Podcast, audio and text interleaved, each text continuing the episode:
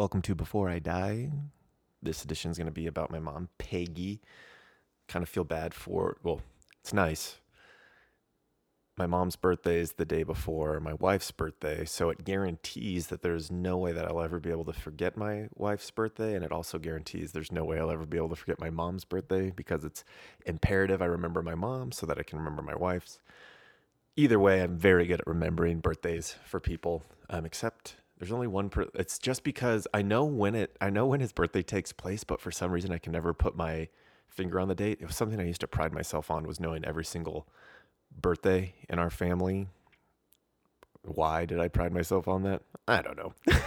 but um just uh I feel the the reason I was going to say that I feel bad is because whenever I start doing projects like these, I always start off with Katie and so Katie kind of becomes the test subject after listening back to the one that I did on Katie, I'm like, man, I could have gone on for like 45 more minutes. I thought of all these things afterwards. So this time I kind of planned it out a little bit more for my mom, making sure that I hit specific things that were impactful in my life that she did. Hopefully it makes it a little bit, bit better. I don't know.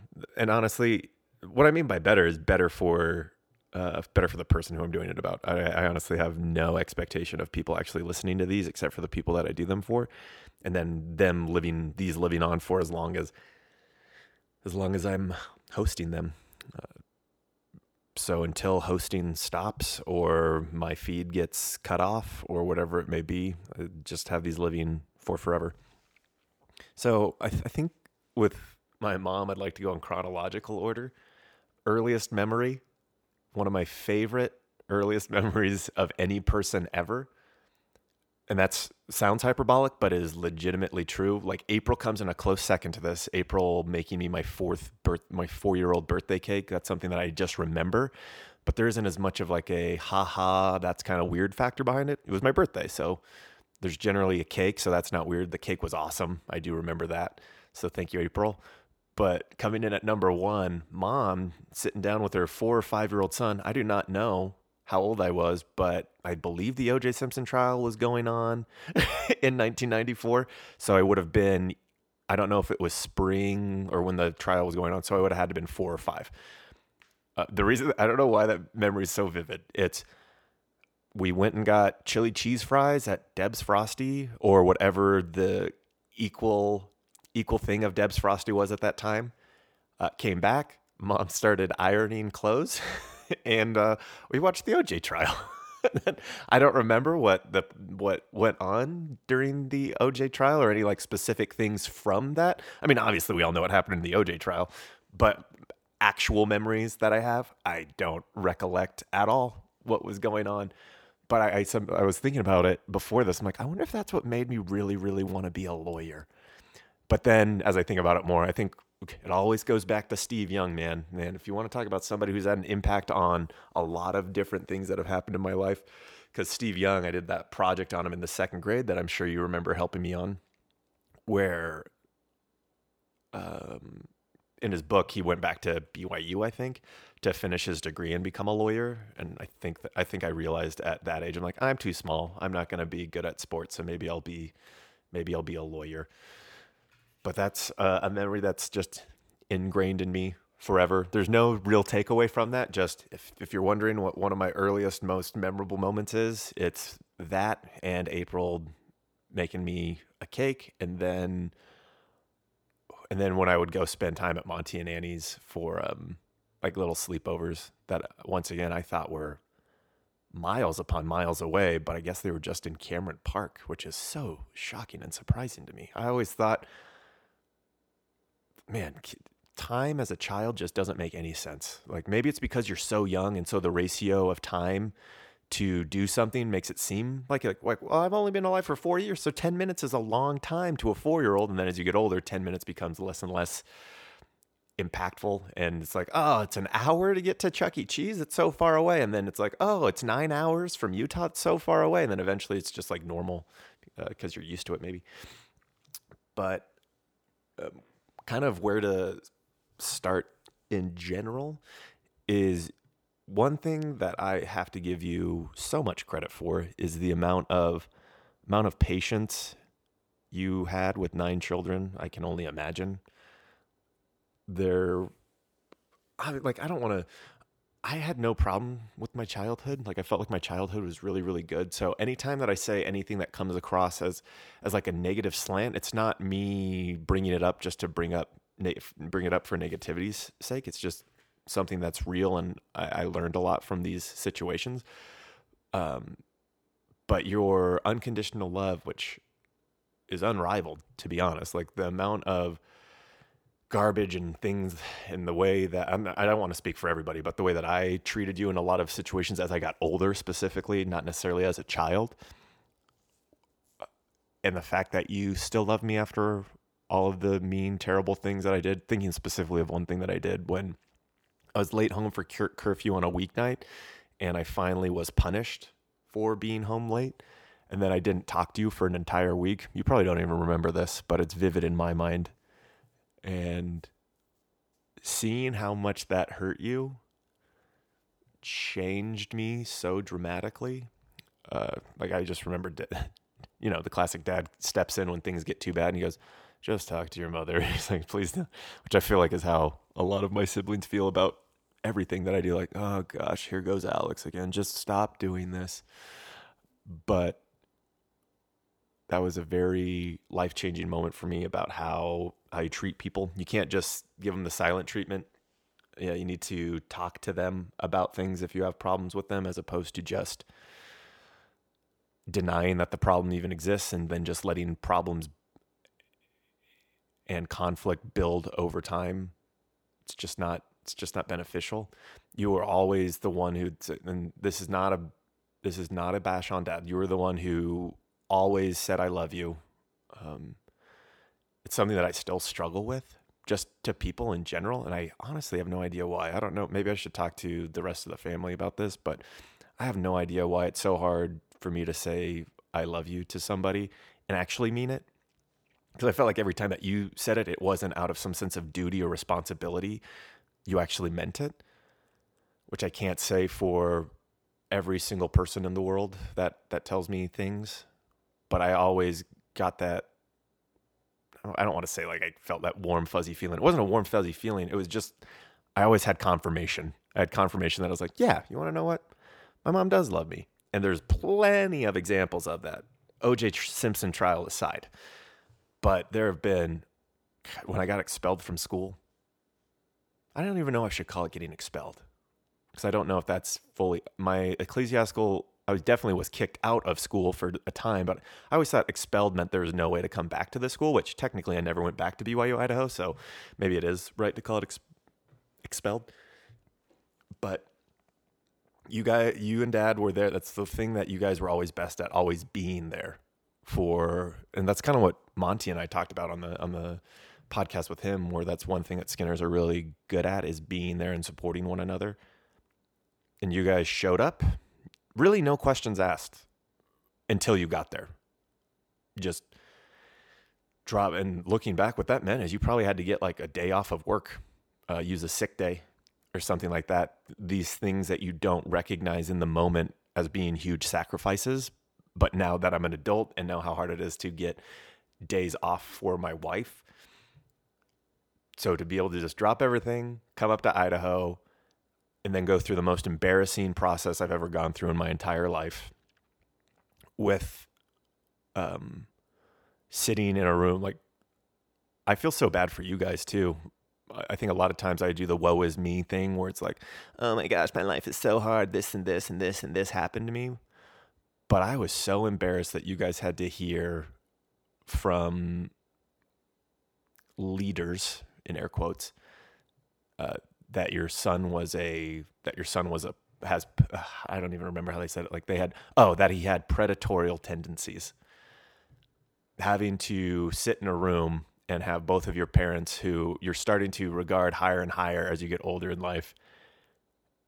And then you're just like great now I look like a horrible person to these people that I want to care about me. Uh, that was really really tough. But what's great about it is you and dad never held like I don't even know if we really talked about it after that. You and dad held no ill will towards me from it. I doubt that you even believed it. Just from how I've lived my life since then. but that was a very powerful, probably the most impactful moment in my entire life from a standpoint of I knew that I always had you and dad. I think that's why it's getting I'm getting like more and more emotional because like 2019 was just like a crazy year overall. Um, with all of the things going like because that was that, but that's another thing like the i called you just bawling after the and once again i don't want to make it sound like i am the closest f- with this person we do have a good friend relationship, but it was more of the idea of death becoming more and more real. And I just called you. I, it was so weird. I'm like, I have no idea who to talk to about this. Um, I talked to Katie, which was great, and um, she held me for a while. But I, this is gonna sound weird. Like Katie knows me really, really well, and I know that as time goes on, Katie's gonna know me better than anybody possibly could, but it's hard to beat experience. I don't want that to come across. Alex just did a nice thing about Katie, and now he's saying that he doesn't even know if Katie knows him really well. No, Katie knows me really well, better than most, if not everybody. But 30 years experience of knowing me, the one person who would ever have real conversations with me about serious subjects, where you were the one facilitating the conversation, not myself creating it and I just called you and cried um, because it was really hard. And I like it's call me a, a mama a mama's boy if you want or whatever. I just needed to to talk to mom, and it's nice to know that I have that. I think I think what's really hard is um, um, is just like the having that moment and how awesome it was and how beautiful it was for me for you to just listen to me complain, being your little boy blue. Um, obviously, I'm not dead yet. I know. Remember when you? T- I love that. I love that you. Uh, that one of your favorite poems to have me memorize was "Little Boy Blue," and it's about the boy who dies. and it took me forever to come to that realization. No, anyway, not holding it against you. It's just like a funny. It's a funny thing that I remember you for "Little Boy Blue." This one of the most sad, sad poems. Um, but I, I was able to. I was able to call you, and then the realization that man, how long am I going to have this for? How many more uh, emotional out uh, breakdowns am I going to to have? And the potential that like it, it scared me to lose you. Not that like you're going anywhere anytime soon or anything like that, but um, just to have that that thought that I have never had in my entire life um, has been like tough to grapple with. But once again, that's a bridge we'll cross when we get there. You got like 40, 50 plus years still to go, which you're probably thinking like, no, please God, take me. I don't want to be here for 40 or 40 to 50 more years. Um, but I'm going to miss that when it's gone. Like just going back to similar, similar story being, it's weird. It's weird. These things that we really vividly remember. I think I've brought this up on the podcast before, but losing the fifth grade presidential election my platform of more recess and better food just didn't cut it for a lot of a lot of the students, I guess. But you were working at the school at the time and you knew ahead of time who the winners and losers were and you were kind enough to let me know ahead of time so that I didn't have the emotional breakdown that I had when you told me at home at school. So I was able to be prepared for that and save a little bit of face in front of those people. But what's weird about it now is it probably would have been better for me to cry in front of people, like showing emotion as opposed to to hiding emotion. But man, like just all of the all of the nice things that you've done for me in my life, and I, I, what I feel bad most, and I don't blame anybody for this except for myself. I think what I feel the most upset about is dad was always the cool guy, right? He was like the nice parent that let us do whatever I want, do whatever we wanted, and then he would show up and lay down the law once you had been hurt by us in a way, which whatever whatever your guys' dynamics were were your your dynamics. But what I, what I want to say is like it's so unfair how somebody had to do it. Like so, and, and I've I've come to the realization over the last few years. I'm just like. I can't harbor any resentment like over all the and let's be honest, I barely remember. You probably barely disciplined me. Like let's be honest, if we're being real. But I, I'm thankful that you shouldered that burden so that you could have the children that you have have now and the success that they have now and the the happiness that that we all have. Really just giving us discipline was very important. Dad did a great job with work ethic, not to take anything away from your work ethic, but you gave us discipline and that has made us has made all the difference I think for a lot of us. So, I mean, obviously I still broke tons and tons and tons of rules. But uh, I mean, it, uh, that's like one of my other really favorite things seeing the word rules. Like I love that you truly do respect the your house your rules mentality that you had, which is probably the thing that people hold against you the most is like, wow, your mom or our mom, I don't I don't I don't know how to speak. I'm trying not to offend anybody or make them think I'm talking about them, but like mom is so strict with all of her rules to X degree to this or that. And like looking back on it, I'm just like, but we knew all along. It's her house, her rules and not to say that anyone harbors any resentment about like rules that you had in the past or rules that you have currently, but I don't know why that was always like a talking point uh, to be like held against you. Like, oh, this one time this was happening, but your mom said she had a rule, so uh, we were forced to follow them. I'm just like, yeah, it's her effing house. I'm so sad that it took me to be like 27, 28 years old to finally realize, oh, I need to stop listening to these people bitch and complain about you and start sticking up for you and just being like, hey, first off, it was 15, 20 years ago. Second off, whose house was it? And then generally speaking, like, well, maybe if she could like have a little bit more compassion. No, no, it's her house, her rules. She can do whatever she wants. Uh, and you've been very respectful of everybody else. All of us kids are different. All of us are at different stages in our life. And you respect the the households that we run and allow us to make our own rules now, make our own mistakes and learning and just know moving forward I'm always going to be a a defender of your past because I feel like that's probably the most targeted thing. Um, and I'll be honest, we don't it doesn't come up that often, and when it does, we're like joking around. Um, what's the word? Just reminiscing about it. But just just thank you for that. Um, honestly. And then speaking of breaking rules, like if anyone wants to know, like how great my mom is, probably her best quality is prioritizing and I'm sure she was hoping it would be like, oh, unconditional love. That's part of the prioritizing. Um, what what? So one day, I was 18 or 19. I had mom and dad went out of town, and I had a girl over, and then mom and dad randomly came home from their little whatever, caught us, and like, all right, well, you can't. You're on restriction. You're grounded. Whatever. I know everyone's thinking you're 18 or 19. I'm like, her house, her rules, man. I and I broke her rules, so she was well within her, well within her right to punish an 18 or 19 year old. Um, and then you left. It had to have been during your, it was your anniversary week, weekend. And so I was just like, all right, I'll just let him leave again, and then we can hang out later. So we go and hang out later, and you told me, don't leave the house. You can't go anywhere. You have to be at home. Then I get a call from you. I'm like, call you call you back. Um, I'm at a movie. I remember this so vividly. I was at the Book of Eli, one of the. I've only watched that movie once, and it was this time, but I'll always remember the movie for this reason. You call me during the movie, and I go out because I'm in trouble. So I obviously I can't just ignore your call. And I pick it up, and you're like, "Hey, we're heading to Salt Lake, I believe.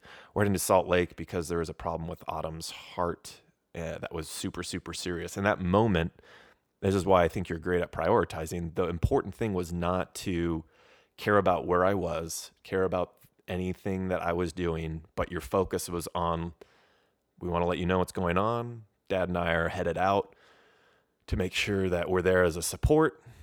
And that was that. There was no animosity, no anger. In fact, it was never brought up again. Um, me sneaking out in air quotes. It was you made the right call. In that moment that was not what was important. I was not what was important in that moment and you focused on what was and that was the the health of your granddaughter. So something that i'm very i hope to be able to emulate as i have kids and then potentially grandchildren in the future knowing when to hold them and knowing when to fold them is seems to be a very not to say that you folded in that situation you just once again you just made the right choice and I think that's one thing that you did regularly. I'm sure that you question a lot of times the choices that you've made parenting throughout your life. I guarantee life. I guarantee that there's been a lot of difficult decisions. Man, another one. This is a dad, but like when I just had my breakdown, it's it's amazing all of the things that not a lot of people know that I'm making public right now. Just so it helps to get an insight into me and then also to you. But when uh, I had a girlfriend break up to me, and we, you know how it is when you're like young and in love. I mean, of course you know how it is. You're 17, 17, getting married at 18. You you understand young love, but so every single relationship is supposed to lead to marriage. And uh, I'd been dating this girl for probably two months, but we had a super close relationship, and and she broke up with me, and that was a very uncommon thing for me to be broken up with. Uh, that's not that came across as a low key brag. It just was uncommon. There had nothing, nothing about me or about the girls that I dated, and I just broke down. I was like, "No, I'm never gonna get married." Here I am, like 18. I'm never gonna get married. Life is so short. I'm not gonna get married. And you just listen to that kind of bullshit all the time. I uh, like looking back. I'm just like, man, that was such a stupid such a stupid thing to like whine and whine and complain about. And then like dad's just like, I got married when I was 24. uh, and then obviously I end up getting married, I think 23 or 24, not really important. Um, but man, just like I think of all the different tons and tons of times where you were, you were there for me and continue to be there for me. And it's, it's really impressive. It's probably quite intrusive, but it's not, it's not bothersome to you and that's and this is like not to even say like all of the financial and um, like activity time that you put into my life. All of my basketball games stupid flag football games that i hope that my kids never play. Like oh my gosh i would just it's because i'm selfish. Like that's the reason why i feel that way. And maybe as i have kids i'll understand it more but just you had nine kids and you had to go to all of their sporting events. Not all of us were starters. Not all of us even played in games. And you guys would still go uh, to support us. And so we didn't have to ride home on the gross bus. Uh, but gosh, I just so scared for that because I I don't I don't want to like yeah, so I made the golf team. made the golf team and I'm like the worst on the team. Like, great so happy I guess, to go watch you play golf. it's going to be so hard. Please don't play golf or any other boring, non important sports, children. Please. Please. But yeah, I, and I think what another thing is uh, I got a lot of my personality, I believe, from from my brothers and sisters, but you just supporting that personality, allowing me to to to perform. Like essentially that's one of my favorite things to do is to perform. And uh, you really encouraged me to do a lot of that. There was never a time where you're like, nope, you can't do that. It's like, hey, I'm going to band practice. Sounds good. Hey, doing this thing for rally commissioner. Okay, great. Go do it. Um, so thank you for always always being like a vocal proponent. And honestly, like I kind of touched on this, but like the tender moment, like I'll never forget, as stupid as this sounds, like this one when I was going through the the air quote repentance process from getting kicked out of school, and you came and just asked me direct directly if like I had a, a testimony of the church, and I looking back on that moment. I, I I scoffed at it at the time, just like, oh my gosh, why are we having this freaking conversation right now? But just such a great example of having hard conversations. And even if even if there's a potential that uh, uh, an unfavorable answer is going to be given by me, the the cojones to even ask the question is very impactful and has left a lasting impression. Once again, I don't even know how many of these stories you are going to remember, but all of them were so important to me in the moment and during the during the time that I just feel like you should know about them. Um, and I hope that you always feel like you can have those difficult. I know I'm probably the most highly opinionated person in the family, and if not the high, most highly opinionated, the one who's most likely to share that opinion with everyone that I feel like it impacts, which I know a lot of people don't like and are rubbed the wrong way by and it's because I haven't been able to learn how to do it like you do, um, in a much more compassionate way. and I I aspire to be like that eventually because if I can look back on it with happiness that it happened, I feel like that that speaks volumes. It speaks volumes to to how great you were at that at that given skill. Um, and I know that it wasn't easy for you. Um, I I made a lot of what you would have deemed mistakes. What I look back on, I don't consider them mistakes. I consider them being a teenager. And you still love me, love me throughout it. Are there things that I wish would have been different? Maybe, but honestly, like I had a really good life, and you did a really great job as a mom. Uh, phenomenal job. I know that everyone says that they have have like the best mom, and so I'm not going to like pretend and say like, "Yep, best mom ever." I don't know every single mom in the world, so there might be better moms. I don't know, but I will tell you what the I know for a fact the best mom for me was you, and I mean that. Uh, there, I, I have often thought like when I would hang out with friends, I'm like, man, I wish I could have had this mom. I wish I could have had this mom. But no, my personality required the discipline that you instilled in me, and then also the support and comfort that you gave to me.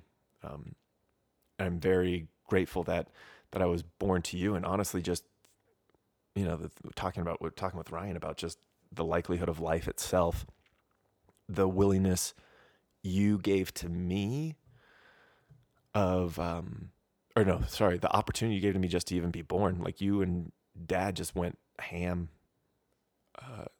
and wanted to multiply and replenish the earth and i know that i joke around about that a lot but without that without multiply and replenish the earth i'm not here so i can't though i do tongue in cheek that line every now and then i also fully understand that my existence and i'm sure there's a lot of people listening to this like man, they really should have stopped at Becky. and then there's people who are listening to this like they really should have stopped at April. That's just Monty and April think that. Just kidding. They don't think that. They don't really think that. But man, I'm really happy. Like I, I I'm really happy to do this. I didn't think that I would smile as much during these as I have been. Uh, but I think it's good. It's good that I'm doing it. Like I really do. I love you, mom. It's hard for me to say it. I don't say it too often, and and, and a lot of the times I'm just doing it because that's the sign off that you do. But uh, I really do mean it. I love you. I'll I'll be sure to take care of you when I know that you that you need help. Know that you always, even though I, I seem like a rougher type of person, I'm similar to all of the all of the members of our family. If somebody really really needs something, I'm always going to be there to to help them out with that. And that includes you, dad, and, and everyone in the entire family. And before I die, I just wanted to say thank you.